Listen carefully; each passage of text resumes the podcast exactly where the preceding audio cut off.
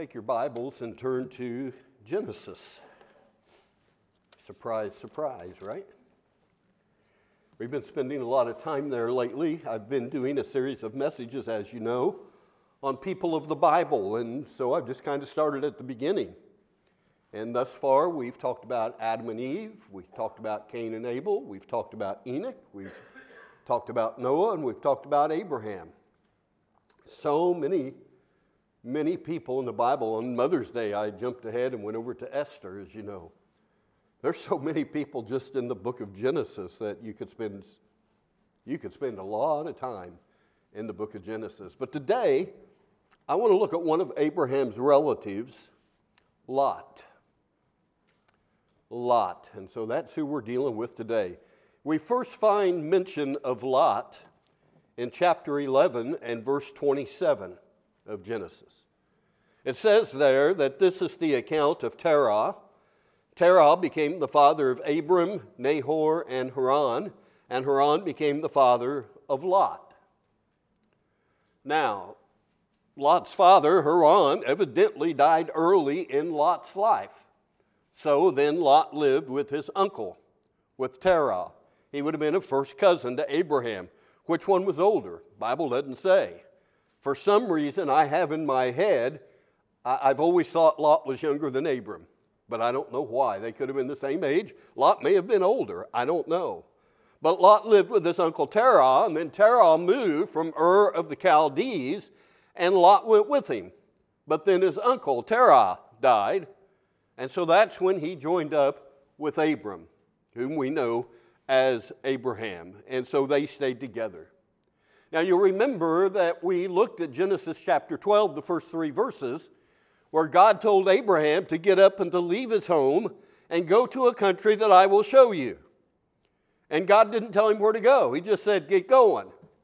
Abram's an old man, all right, his wife, well advanced in years. Change would have been difficult for them.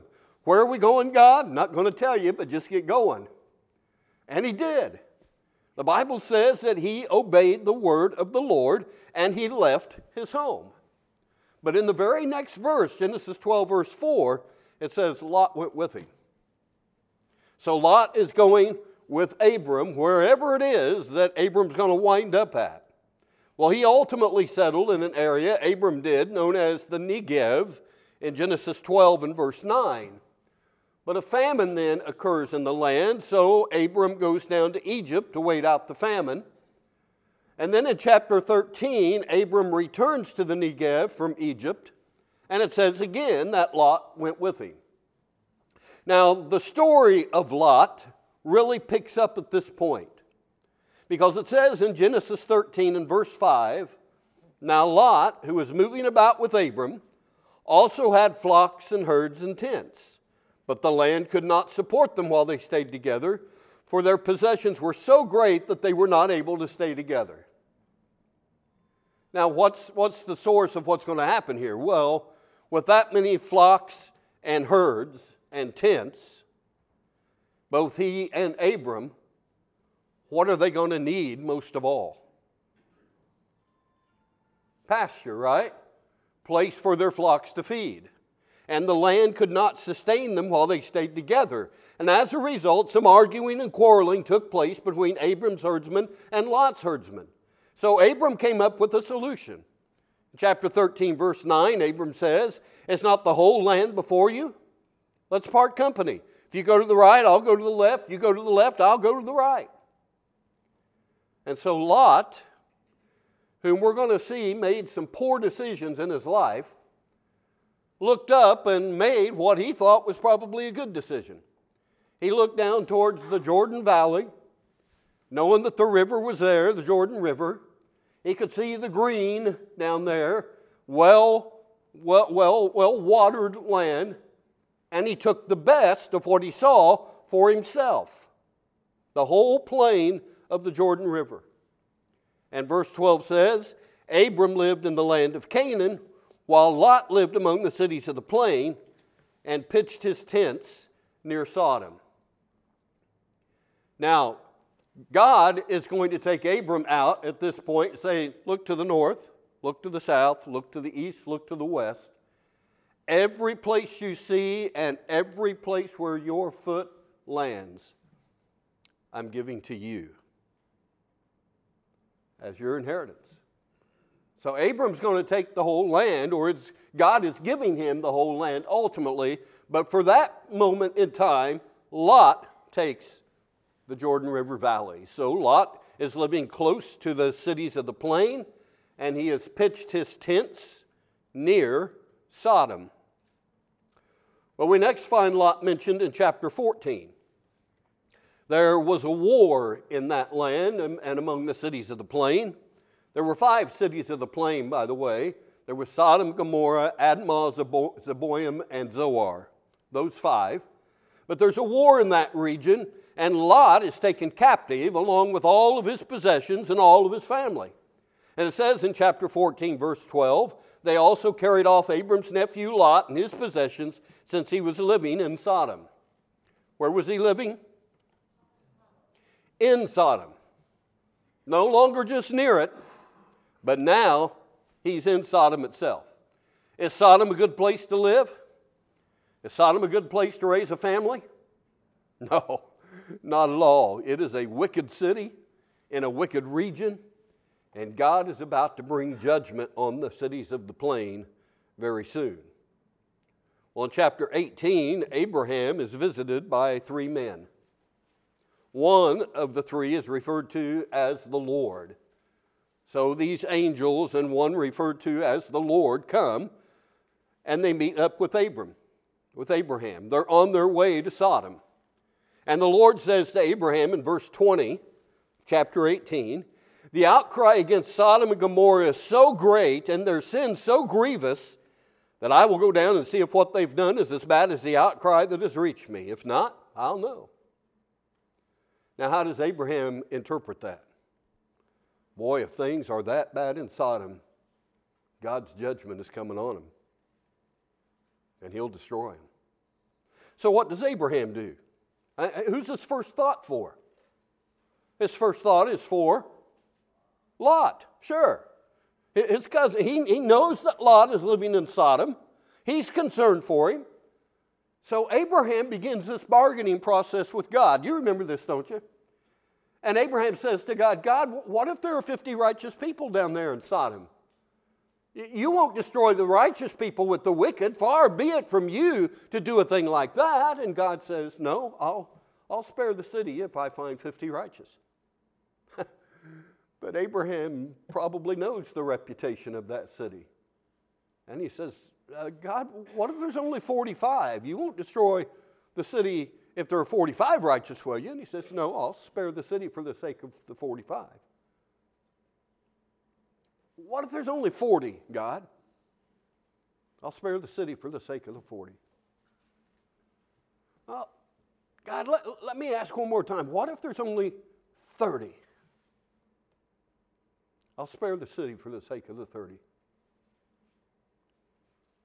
Well, God, don't get upset at me, but what, what if there's only 20? You won't destroy the city if there are 20 righteous there, will you? I'll spare the city for the sake of the 20. God, please let me ask one more time. What if there's only 10? I'll spare the city for the sake of the 10. Well, in chapter 19, the angels, the other two angels, arrive at Sodom. Lot is sitting in the gateway of the city. By the way, you need to know something here. You need to remember, if you don't remember these verses, that in 2 Peter chapter 2, it refers to Lot as a righteous man. Now, I don't know if Peter is giving him the benefit of the doubt because usually when we think of Lot, we don't think of him being righteous. But it refers to that man's righteous soul, it says, was vexed by all the sin that he saw every day. It bothered him. All right? And so Peter makes that reference to him in 2 Peter chapter 2.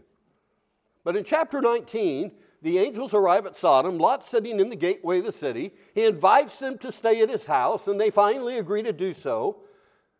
But that night, men from the city come to Lot's house.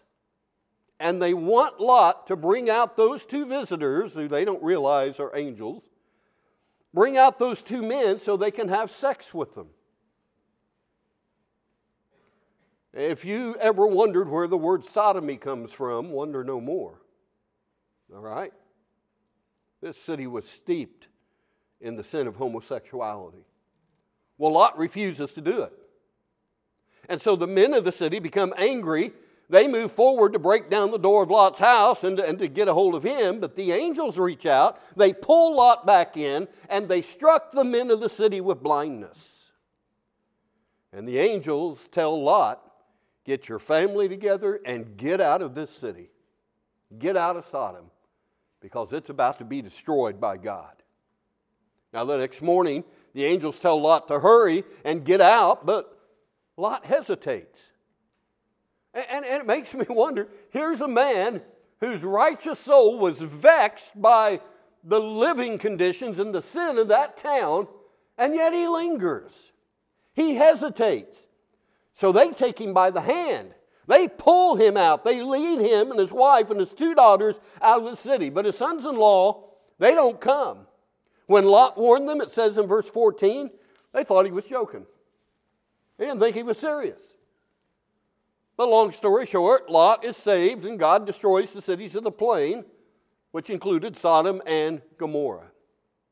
Now you can see for yourself that the history of Lot it's the history of a man who made some bad decisions. When he turned away from Abraham, and Abraham, maybe Abraham's influence of faith on him, his faith began to diminish. At least, at least his testimony began to diminish.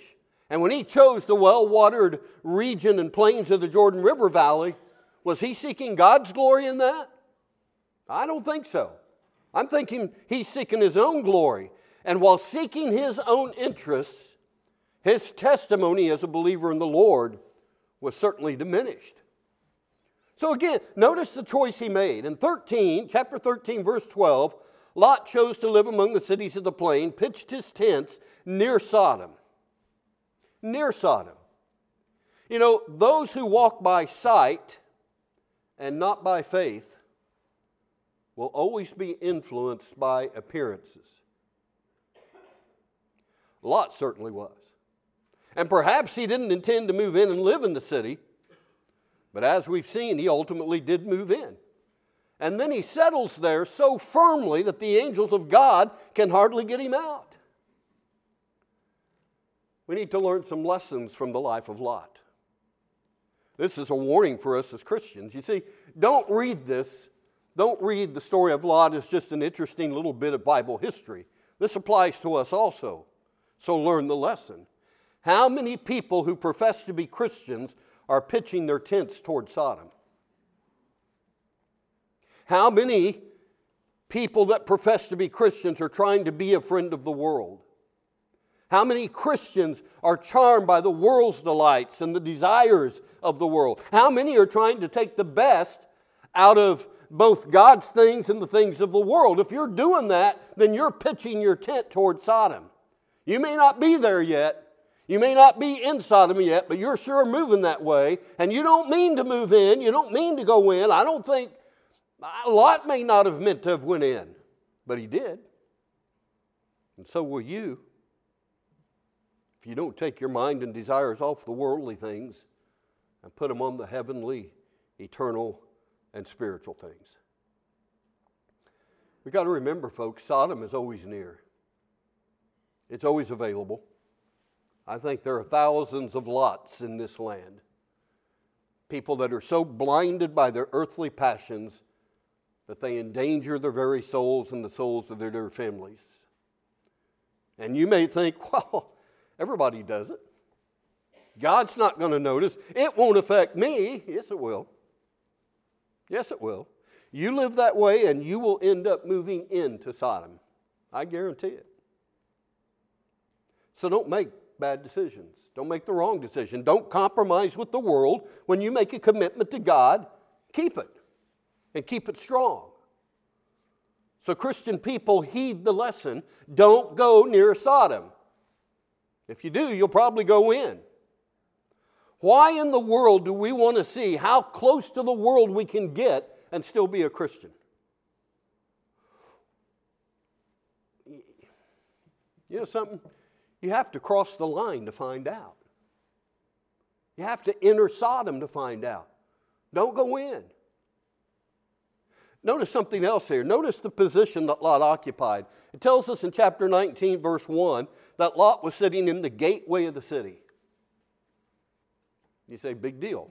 Well, the gate of the city was the usual place where the elders of a city would sit. And it was there that they would deal with legal issues, and transactions were completed there, and bargains were made there, and everyday affairs were discussed. This was like the, the place where the city council met at the gateway of the city, and Lot is there, okay? And, and it may well be that Lot was now one of the elders of the city.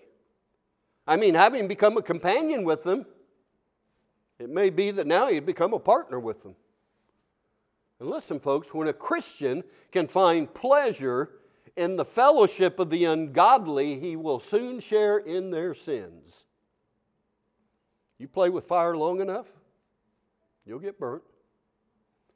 And in the case of Sodom, that was literally true.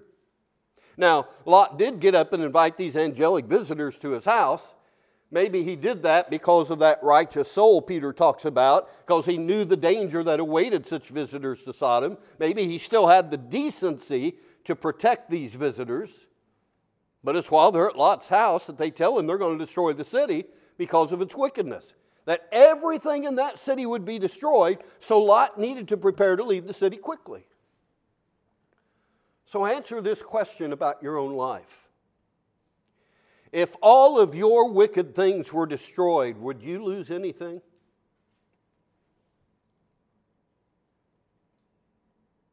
How would it affect your plans and purposes if everything in your life that opposes God were destroyed?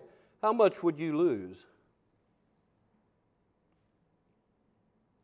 You see, if our hearts are entangled with the wickedness of the world, we'll suffer loss which I think that's why Paul tells us over in Colossians chapter 3 to set our minds and affections on things above, where Christ is seated at the right hand of God, so that when every wicked place is destroyed, your inheritance will remain untouched. It'll be safe with our Father. Remember, Jesus asked in Matthew 16, verse 26, What does it profit a man if he gains the whole world and forfeits his soul? Nothing. Nothing.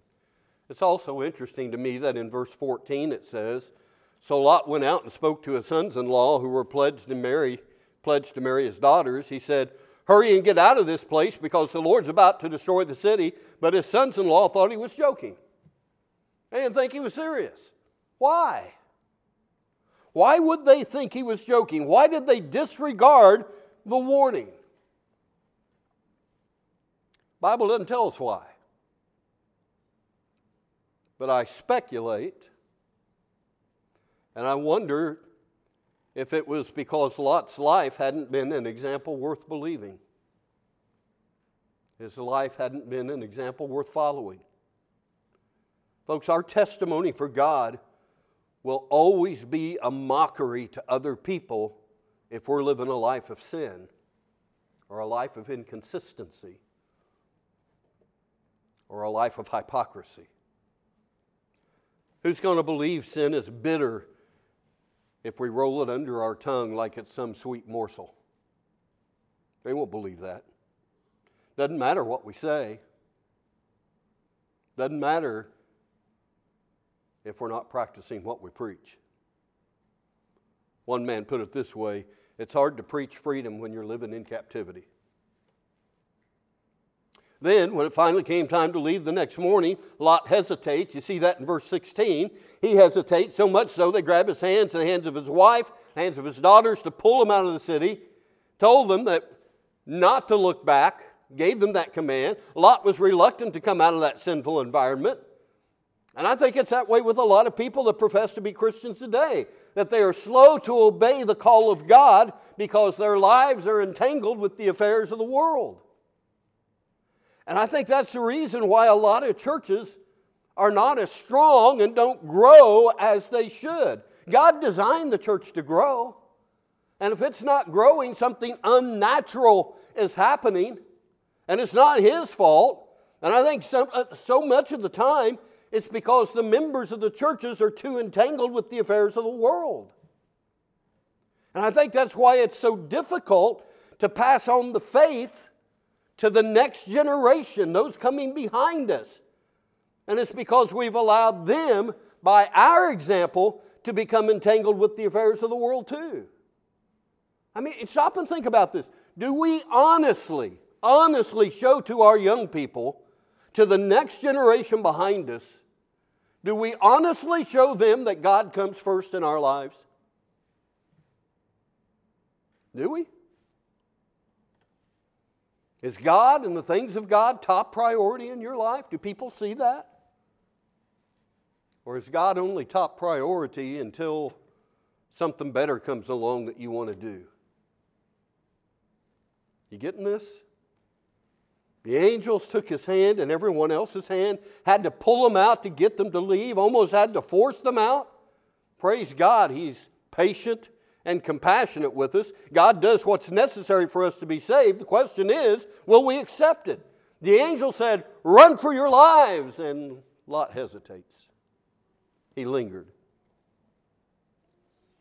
I think a lot of people perish in sin in full light of knowledge just for lack of decision. Hey, Lot, this is not the time to be lingering. It's time to get out. And it's not a time for us to be lingering in the affairs of this world either. And, and Lot seemed, he appreciated little, I think, what was being done for him. In fact, when the angels told him where to go to escape, he said, Oh, no, I can't go that far. No, and he begins to negotiate with them on a different place. He, he, he, thought the place he wanted him to go was too far. So in verse 20, he says, What about this place? It's closer. And the angels grant that request too, but why in the world would Lot want to be saved as near to the city of doom as possible? And why would we want to be saved by the skin of our teeth and nothing more? I mean, is there not an unwillingness in the minds of many of God's people to flee all the way to the mountains of complete separation? Why do we want to live as close to the line as possible and still be saved?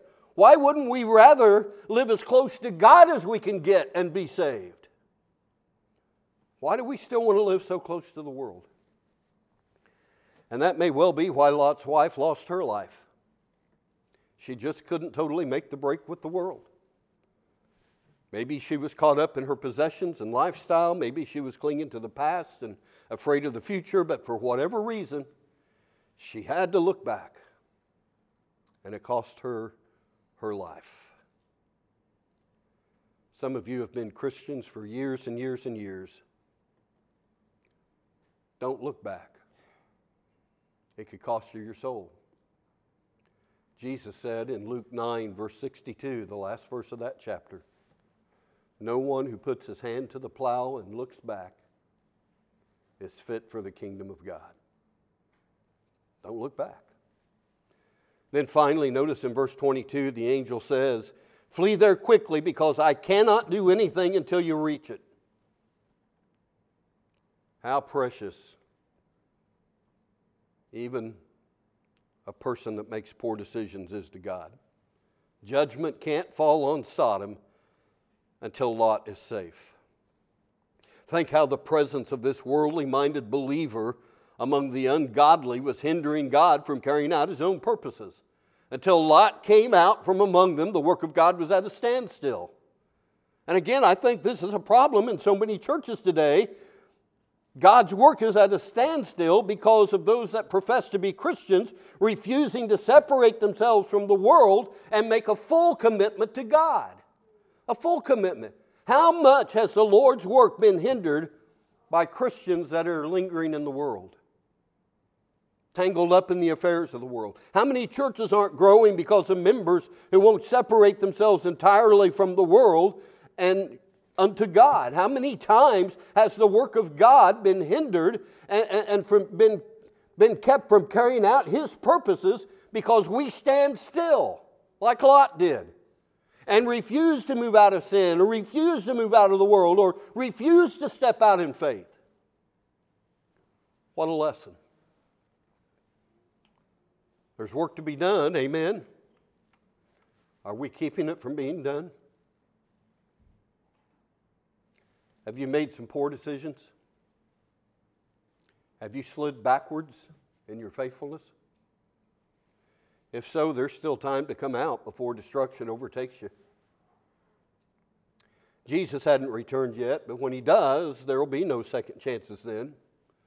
So if you've gone backwards in your commitment to Jesus, why not renew your commitment to him today? You can do that. And then hold to it with everything in you, and when the world tries to drag you back, don't go or when the culture says, or the school says, or the ball team says, or whoever says, the Lord won't care if you do this instead of keeping your commitment to Him, or your commitment to the church, or your commitment to your youth group, or whatever. Don't give in. Keep your commitment to the Lord strong.